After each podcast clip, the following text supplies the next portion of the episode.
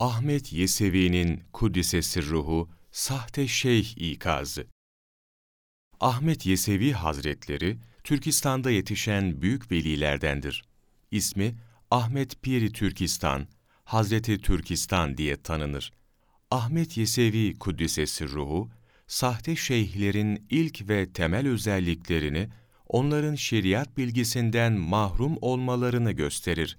Aynı tespiti, bütün tasavvuf ehli onaylamaktadır. Yol gösterici rehber olabilmek için şeyhin örneklik gösterip yolun en başı olan şeriatı önce kendisi bilip helal haramı tatbik ederek ahlakla taşlandırması beklenir.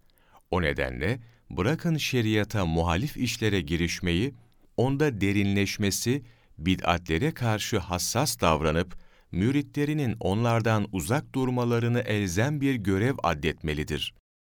Ahmet Yesevi Kudüs'esi ruhu, nefse karşı verilecek büyük cihadın önderi mesabesindeki mürşidi kamillerin yerini alarak, mihraba geçen böyle sahte şeyhlerin, evvel ahir dalalette olup, mahşer günü rezil bir konuma düşeceklerini söyler.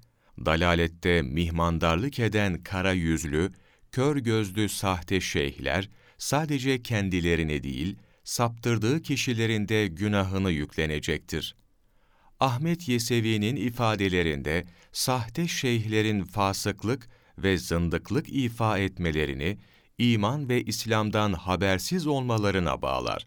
Yani şeriat bilgisinden gafil olan cahil sahte şeyhlerin sapıklık ve delaletlerinin kendileri için hem dünya hem de ahirette yüz karası olacağı söylenir.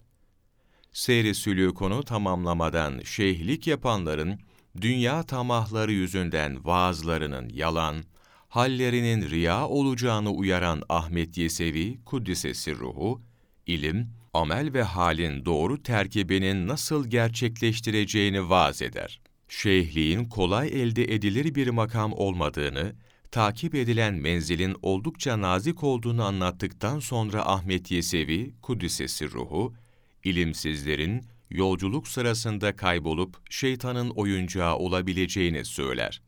Not: Ehli sünnet Müslümanlığının bozulmadan, saflığı bulandırılmadan, bid'atlerle karıştırılmadan devam edebilmesi için şer'i ve tasavvufi ilimlerin mutlaka icazetli ulema ve din alimleri ve şeyhler tarafından ümmete öğretilmesi gereklidir. Düzce Üniversitesi İlahiyat Fakültesi Dergisi. Cilt 3, Sayı 1, 25 Mayıs Mevlana Takvimi